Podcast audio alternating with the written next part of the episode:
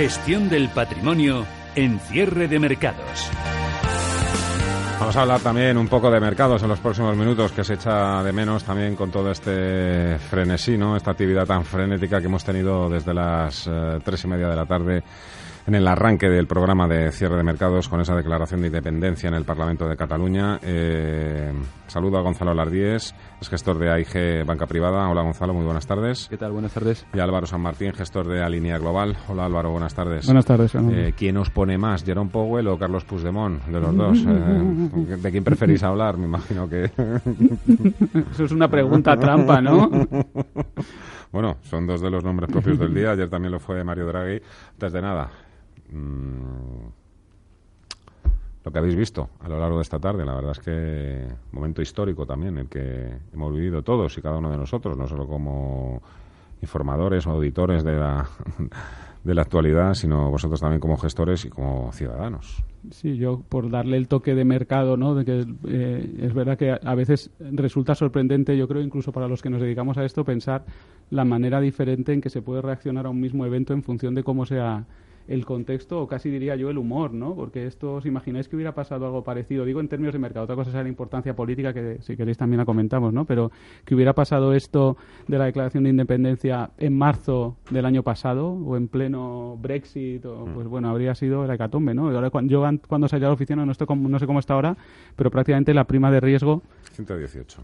Pero vamos, en fin, como que no se ha movido, ¿no? Que, que alguien, si te dicen hace un año, no, eh, Cataluña va a declarar la independencia y la prima de riesgo no se va a mover, pues pues. Y el IBEX no sé cuánto está cayendo, pero un 1 y un poquito, ¿no? que, en fin, para la volatilidad de la renta variable es como casi no caer, ¿no? En términos, por tanto, un poco lo que demuestra ahora mismo los mercados, pues lo ven como, como máximo, yo diría, o casi si, ni eso, como un, un riesgo local, eh, porque el contexto económico global, ya lo comentaremos, lo hemos venido comentando estas semanas, ¿no? Pues es muy positivo. Es verdad que para el caso español yo creo que es un elemento obviamente de incertidumbre y yo ya como economista pues una pena, ¿no? La semana que viene creo que se conocen los datos de PIB de tercer trimestre, con toda probabilidad va a salir un dato de crecimiento buenísimo. Pues hombre, la verdad es que no, no es lo que más necesitamos esta incertidumbre, ¿no? Dentro y por tanto esperar que las cosas se mantengan dentro de su cauce y quizás aunque esto es meterme en terreno más político, pues que esto acabe con unas elecciones y, y que eso ayude a, a superar a superar esta situación. Yo me inclino más a esperar y ver consecuencias. Hasta ahora, pues eh, se ha precipitado todo en muy corto periodo de tiempo. Era un riesgo que prácticamente pues no valoraba de forma importante. Yo creo que sigue sin valorar de forma importante el mercado. Eh, normalmente los eventos políticos, mm, salvo que se, se, enquisten y deriven en, en circunstancias o en, o en o en situaciones eh, muy extremas suelen tener impacto tanto positivo como negativo en, los mercados en, corto plazo, pero tienden a diluirse en el medio y, largo plazo. Eh, parece que de momento esa es la actitud que están tomando inversores. Hemos visto incluso como estos días sí que ha habido eh, pues el movimiento que todos conocemos de cambio de sedes sociales de Cataluña a, pues a comunidades limítrofes o a Madrid en muchas compañías pero la actitud en cuanto a los inversores ha seguido dándose operaciones y de momento parece que el cambio de actitud no está siendo demasiado importante. A esto hay que darle un periodo de, maduración, habrá que ver en próximos meses qué sucede, pero salvo que sea un tema político muy disruptivo y que cambie de forma muy importante en el corto o medio plazo eh, la percepción que tienen los inversores, de momento hemos visto que reina la tranquilidad y esperar a ver qué sucede en próximos meses. tú ya lo has dicho, sigue sin valorar de, de forma importante el mercado. ¿Crees que está actuando con tibieza o con moderación para toda la bola que puede ser esto? Está ahora mismo, o sea, al fin y al cabo todos estos temas tienen un componente emocional o sentimental o como lo queríamos llamar, lo querramos llamar, pues muy importante. Eh, pero al fin y al cabo el, veredicto desde el punto de vista de situación de mercado lo tienen los inversores. Eh, el IBEX ahora mismo estaba en el mismo punto donde estaba el, 29 de agosto, después de la euforia que tuvimos en mayo-junio. Eh, entonces estamos en la misma situación. Hemos tenido momentos por encima, hemos tenido un momento por debajo. Ayer parecía que todo estaba cambiando eh, para un lado y 24 horas después está cambiando para, para el otro. Pero el momento de la actitud de los inversores está siendo bastante pausada.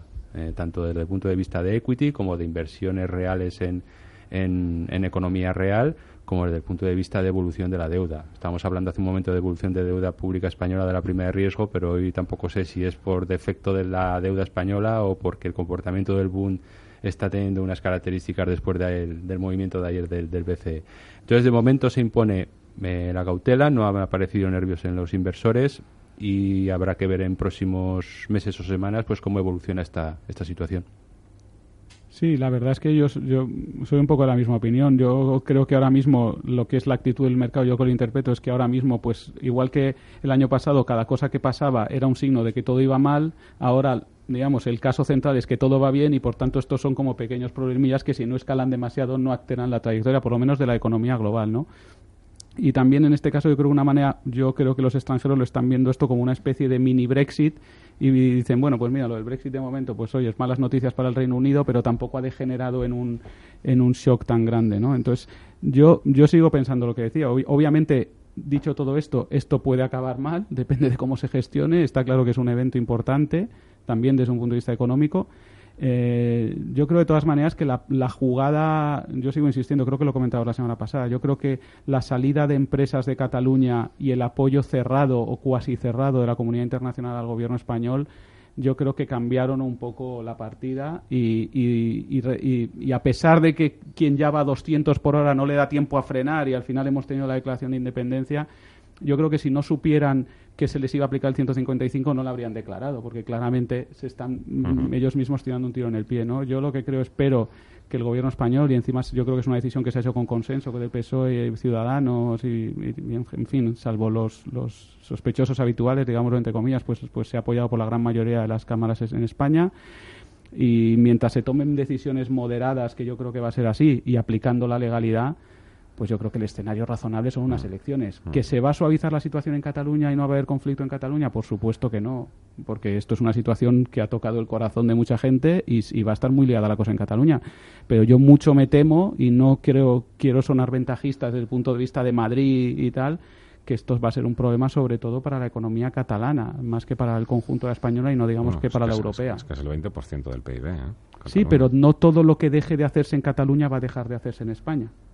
O sea, hay partes de cosas nuevas, inversiones, que a lo mejor alguna se va fuera, pero un inversor extranjero que tenga que quiera tener presencia en la península ibérica y va a, elegir Cataluña, pues probablemente elija otra parte de España, o es verdad que a lo mejor elige Portugal, pero no pasa, no, no se pierde uno a uno actividad, ¿no? sino que lo que va a perder es Cataluña bastante, España va a absorber una parte de lo que pierda Cataluña, esperemos que la mayor parte, y luego nos quedamos todos un poco peor, e-, eso sí, por el escenario de incertidumbre. Por eso decía lo de actuar con mesura de tal forma que la incertidumbre se mantenga en niveles controlados y, por tanto, en neto el conjunto de la economía española no pierda tanto. La cuestión es que el Senado ha apretado el botón rojo del 155, eh, prácticamente al mismo tiempo, de forma simultánea, el Parlamento de Cataluña ha declarado la independencia.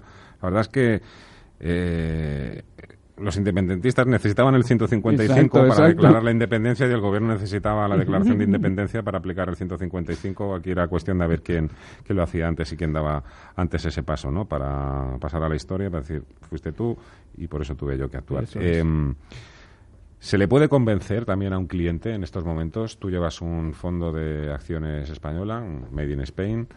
¿Se le puede convencer también con los argumentos que, antes nos has explicado, Gonzalo? o hay clientes que, que a ti te dice, mira, mm, déjate de rollos, yo lo que no quiero es que pueda suceder cualquier cosa de aquí a, un tiempo. O, cuesta más retenerlos? Sí, bueno. ¿Hay más volumen de llamadas? No, eh, sí, hay más eh, incertidumbre, pero sobre todo por, por movimiento de mercado lo que puede suceder. Lo que pasa es que en muchas ocasiones eh, quizás el, tratar de evitar ciertos riesgos que son evidentes eh, suele ser salir de Guatemala y a veces meterte en Guatepeor. Eh, yo recuerdo en, pleno momento de España sale del euro, las dudas con Bankia, vamos a ser intervenidos. Pues un inversor podría haber pensado en aquel momento, mira, mm, bolsa española no me interesa, esto es una, un riesgo que no puedo aceptar, necesito irme a renta variable de un mercado que, que no me dé estos sustos. Bueno, pues en aquel momento puedo decir Alemania, pues Alemania pues cumple los requisitos oye Alemania pues no lo conozco mucho eh, pues a ver qué compañías pues hombre voy a una compañía defensiva y me meto en RWE y en E.ON bueno ya he solventado mi situación. Vamos a eso, pasa el tiempo, llegan los problemas en las compañías alemanas y han perdido un 90% desde aquel momento. Luego la situación en España. Entonces hay que hacer, creo que el miedo es libre y a veces pues las decisiones que tomamos por el miedo pues muchas veces a lo mejor no tienen toda la racionalidad. Aquí el problema se conoce, es un problema que hoy por hoy es político y habrá que ver si tiene consecuencias económicas.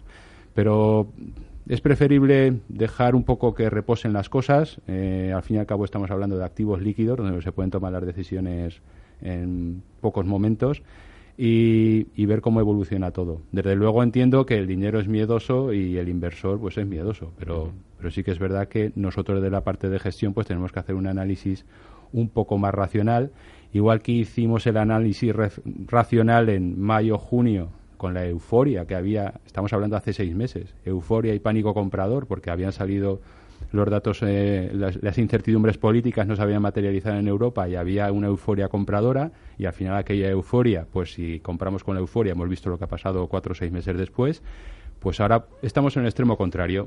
Y es normal que estando en un extremo pues las cosas se, se normalicen.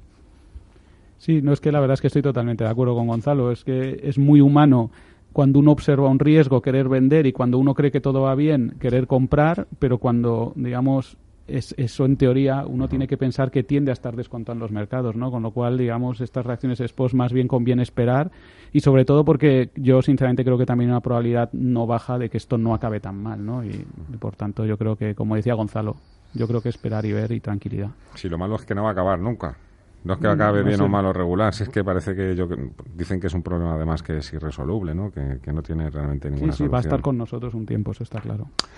Hablamos de Jerome Powell. Eh, Parece más favorito que nunca, ¿no, Paul? Sí, el presidente Donald Trump se inclina por nominar al gobernador de la Reserva Federal, Jerome Powell, para liderar al Banco Central estadounidense a partir del próximo mes de febrero, que es cuando expira el mandato de Janet Yellen.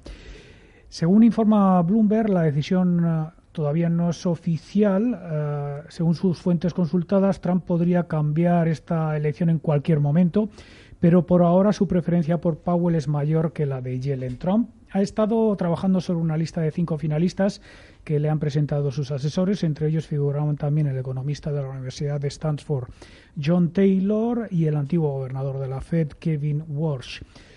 Eh, también estaba ahí el asesor económico jefe de la Casa Blanca, Gary Cohn. El presidente ha prometido tomar la decisión pronto y, según fuentes de la Casa Blanca, lo hará antes de iniciar su gira por Asia el próximo 3 de noviembre. Una nominación de Powell eh, sería vista por los inversores como una señal de continuidad en la política monetaria. Los asesores de Trump le han ido estrechando su elección para reducirla a entre Powell y Taylor, según las mismas fuentes. Powell es el preferido del secretario del Tesoro Steven Mnuchin y Taylor el del vicepresidente eh, Mike Pence. Powell, un republicano que fue nombrado para el Consejo de Gobernadores en 2012, cuando era presidente entonces Barack Obama, eh, ha apoyado siempre el enfoque gradual de Yellen para subir los eh, tipos de interés. Se ha ganado la reputación, dicen, de un pragmático sin ideología política. Abogado de formación, Powell gestionó la respuesta de la Fed al flash crash de 2014 en la deuda del Tesoro. Con 64 años de edad se le conoce entre los amigos eh, como Jay. Eh, ha servido en el Departamento del Tesoro bajo el presidente George Bush eh, padre. En las últimas entrevistas que ha coincidido el presidente Donald Trump a la televisión Fox News, siempre eh, se le ha visto eh, mm, apoyando mucho a la actual presidenta Janet Yellen, la calificado de terrific, eh, como increíble, pero siempre ha dejado la puerta abierta a estos, a estos otros dos finalistas, Powell y Taylor. Así pues, se va se va estrechando ¿no? el sprint final en esta carrera hacia la Fed. Habrá gente también, pequeños ahorradores, que dirán, a mí qué más me da, que sea Powell o que sea Yellen o que sea Taylor. dicen que cualquiera que sea el ganador, que la política monetaria no va a cambiar mucho, eh, que va a ser algo continuista a Janet Bueno, pero quiero decir, a lo que voy es un poco que nos afecta a todos, hasta un inversor eh, que invierta en chicharros, en empresas de mediana y pequeña capitalización en España, mm, le importa y mucho, ¿o no? Yo últimamente estoy a otro tipo de historias. Bastante tengo con, con, ver cómo está la valoración de mercado, el impacto político y al fin y al cabo en este en este aspecto soy precio Yo es por ir sumando, ¿eh? vamos a ver si ponen al frente a alguien que pues eh, cree que no se va a generar inflación, por ejemplo, ¿eh? ¿eh? y a lo mejor esa inflación o esa baja inflación se, se queda para para quedarse en Estados Unidos si se crea un problema estructural, ese problema lo vamos a tener tarde o temprano también en Europa, los tipos de interés, la financiación, no sé, yo por tratar de unir ¿eh? piezas una a una. Yo creo que, a ver, por ir por partes, yo creo que lo habéis explicado muy bien, ¿no? Básicamente, todavía no es seguro, pero vamos, yo creo que hay también quien dice que a lo mejor nombraba a Powell gobernador y Taylor su gobernador para que estuvieran todos contentos, ¿no? Yo creo que Powell le gusta a Trump porque es republic porque en fin, es republicano, pero es dentro de los republicanos, pues es verdad que es más bien Dobbs, pero vamos, básicamente ha, votado siempre con la Fed y con Yellen, con lo cual como yo creo que estoy de acuerdo, vamos a tener continuidad y por tanto las decisiones de tipos de interés de la Fed van a depender mucho más de lo que haga la economía americana que de quién esté al frente. ¿no? Y yo creo que eso es lo importante, Fernando, que, la economía americana, no sé si habéis visto con toda esta cosa política, pues así como quien no quiere la cosa, el PIB americano en el tercer trimestre ha crecido un 3% anualizado, es el segundo trimestre consecutivo que consigue tasas de crecimiento en torno al 3%, el paro está cayendo muy rápidamente y, en fin, yo, como sabéis, no soy de los que apuesta por porque la inflación se va a quedar abajo, sobre todo porque, porque tenemos tener en cuenta que ayer también el Congreso americano de nuevo dio otro pasito más hacia la reforma de los de impuestos, ¿no? Con lo cual, yo más bien creo que ya sabéis que la, sorpresa en los próximos días, más allá de Puigdemont, va a ser la inflación en Estados Unidos, pero no porque se queda abajo, sino porque se va para arriba. Ojalá, ojalá. Eh, hoy bueno, hasta un punto. hoy precisamente le habíamos pedido a Paul que se preparase un tema que se lo ha preparado, lo que pasa es que no ha podido entrar súper interesante, que hablaba un poco del efecto Google y Amazon en la formación de precios, salarios y un poco, que parece un poco también que... Pues, decirle, que, que se estudie también el efecto Walmart en los 90, porque también fue deflacionista entonces, más que, el de, más que el de Amazon, y sin embargo allí nadie dudaba de la posibilidad de la Fed de crear inflación, ¿no? Walmart y las importaciones de China, ¿no? También. Por supuesto, eso es un fenómeno que efectivamente empezado los últimos, llevamos 20 años con eso, ¿no? De la globalización china, más bien ahora los salarios chinos están creciendo mucho más rápido que en Estados Unidos. China va a ser mirando hacia adelante menos deflacionista para el mundo que en los últimos los años pasados, ¿no? Gonzalo, no te preocupes que no te voy a preguntar por el Congreso del Partido Comunista Chino. Sí, que podemos escuchar a Powell. Eh, Paul, nos cuentas qué dice. Venga. So I really felt that I had to speak out. I feel very strongly that, that the bill is misguided and, and frankly mislabeled. It's really not about a financial audit. People hear about it and they think, oh, sure, auditing the Fed makes a lot of sense. The fact is, we are financially audited. I would know that. I chair the committee that oversees the audits. Bueno, eh, Powell estaba hablando, no sé de cuándo es este corte, día 20. Eh, pero, pero bueno, estaba hablando Eh, de, un decreto ley ¿no? sobre las auditorías eh, en torno al sector financiero. Bueno, dicen que precisamente lo que juega en contra de Janet Yellen es precisamente su actitud eh, no proclive a la desregulación del sector financiero. Por redondear, Powell. Nos tenemos que ir quedando ya con él. Ayer había expresiones de estos días de que la aplicación aquí del artículo 155 que era adentrarnos un poco en el terreno de lo desconocido. En política monetaria, pues llevamos prácticamente una década adentrados en el terreno de lo desconocido, sin mucha visibilidad y pues al principio la inflación tarda en aparecer, parece que está más cerca pues vivir algún episodio inflacionista pero parecía que las medidas inmediatas de los estímulos monetarios iba a ser inflación, la inflación no ha aparecido, parecía que iba a ser un desastre las políticas monetarias y bueno, estamos dentro de lo desconocido y de momento pues nos vamos defendiendo. Entonces, pues bueno, esperemos que a lo mejor la aplicación del 155, que es también adentrándose en lo desconocido, pues podamos tener algún viaje de las mismas características. Ayer dije yo en el programa medio serio, medio en broma, que podían poner a Mario Draghi un poco al frente del gobierno de la Generalitat si necesitaban algún no es mala idea. Alguien de perfil técnico. Creo que, quieren poner a alguien más de perfil más político, pero bueno, eh, ¿qué os pareció ayer, Mario? Bueno, eh, cumplió el guion, continúa la fiesta. Mm, se vaticina pues cierto atisbo de algún final, pero dejando siempre la puerta entreabierta de si mm, es necesario, pues esta es mi, estos son mis argumentos, pero estoy dispuesto a cambiarlos si las circunstancias cambian. Entonces, pues bueno, lo bueno que tienen los bancos centrales eh, hoy en día, a pesar de estar en el terreno de los desconocidos, es que dan pocas sorpresas y son bastante predecibles. Y eso, pues al mercado, pues siempre, siempre le agrada. Entonces continúa la fiesta, reducimos un poco, pero el calendario todavía no está definido, pues cuándo va a empezar a ser ese final. Parece que cada día debería estar más cerca, pero de momento, pues las cosas en el año que viene, pues eh, parece que van a continuar con no tanta intensidad, pero en el mismo sentido que hasta ahora.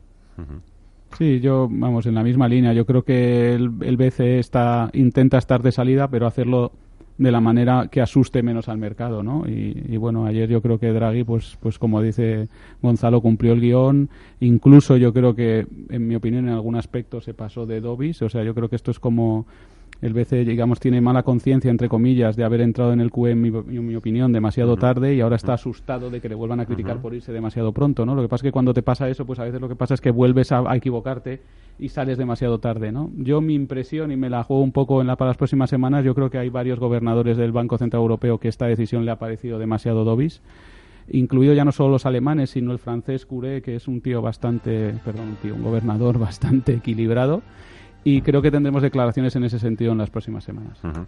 Bueno, estamos a punto de, finalizar. Eh, tu Fondo de Acciones Españolas, eh, Gonzalo, ¿has cambiado los objetivos de cara a final de año? ¿O Siempre hemos dicho que es muy difícil, porque desconocemos los eventos que está por venir, eh, hacer una valoración de cuál es, va, a, ser la situación o de dónde nos podemos encontrar a finales de año. Eh, todo este tema hay que valorarlo en próximas semanas. Eh, sí que es verdad que en cuanto a ratios, Bolsa Española, o bueno, vamos a quitarle el tema de Bolsa Española que parece que está muy estigmatizado por todo lo que sucede. Las compañías españolas, los negocios de las compañías están baratos o bastante baratos en relación a lo que ha sucedido en Europa y únicamente pues eh, todos estos eventos pues supone un coste de oportunidad de estar en bolsas o en compañías españolas y no europeas. ¿Hay alguna compañía española que haya presentado resultados en los últimos días que te haya sorprendido gratamente por lo bueno o por lo malo? Casi todo el mundo ha cumplido el guion. Casi todo el mundo que iba bien ha confirmado, casi todo el mundo que había dudas. Fue más duro el periodo de profit warnings durante el verano. Durante el verano sí que hubo. Pero ahí aprovechó mucha gente, precisamente muchos gestores, muchos compañeros tuyos, para entrar y comprar. Ha habido cosas que han ido bien otras no tanto. Eh, Almiral no ha levantado cabeza, Siemens Gamesa sigue igual, Técnicas Reunidas lo mismo, eh, Liberbank pues está en plena ampliación de capital después de todo el tema de, Popular. Entonces ha habido alguna compañía que sí que ha rebotado con fuerza, el caso de Gestam, eh, pero realmente en cuanto a a sorpresas negativas fue más duro el anterior trimestre de lo que está siendo de lo que está siendo este. Todo el tema político pues habrá que seguir consecuencias ver qué consecuencias tiene y a ver pues eh, cómo van evolucionando las cosas en, próximos meses. Álvaro y tú nunca has tenido nunca una experiencia con, con el equity con fondos de acciones no te gusta no quieres sí, ¿por qué no te llaman no no es una de nuestras clases de activo. Es verdad que como somos globales pues casi nunca tenemos mucho en ningún país concreto y en este caso en España pues prácticamente no tenemos ninguna exposición y lo que me pasa ahora mismo con la renta variable, quizás un poco, pues eh, en España es verdad que a lo mejor hay alguna, alguna empresa que, todavía ofrece alguna oportunidad de evaluación. Nosotros tendemos a ver que la renta variable siempre nosotros en un análisis más top down pues nos parece que está más bien carilla no entonces bueno pues más bien cuando algo está carillo pues pues no lo tenemos aunque a veces parecemos tontos por no tenerlo porque sigue subiendo un rato no pero bueno suele pasar que al final pues lo que sube demasiado luego tiende a bajar y nosotros preferimos perdernos. Álvaro San Martín de Alinea Global y Gonzalo Lardíez de AIG Banca Privada. Un placer, muchísimas gracias a los dos y nada, fin de semana para descansar, disfrutar en familia con los amigos, eh, tratar de olvidarnos de todo lo que va a suceder, aunque creo, creo que va a ser complicado, ¿eh? así que nada. No vamos a poder ni ver el fútbol. Por cierto, eh, el Barça, antes hablábamos, el Barça, sé que tú, bueno, los dos sois futboleros. Barça juega contra el Athletic en San Mamés el sábado. Y el Madrid, juega en Gerona contra el Girona. Que arda Troya. Muchísimas gracias a los dos. Gracias.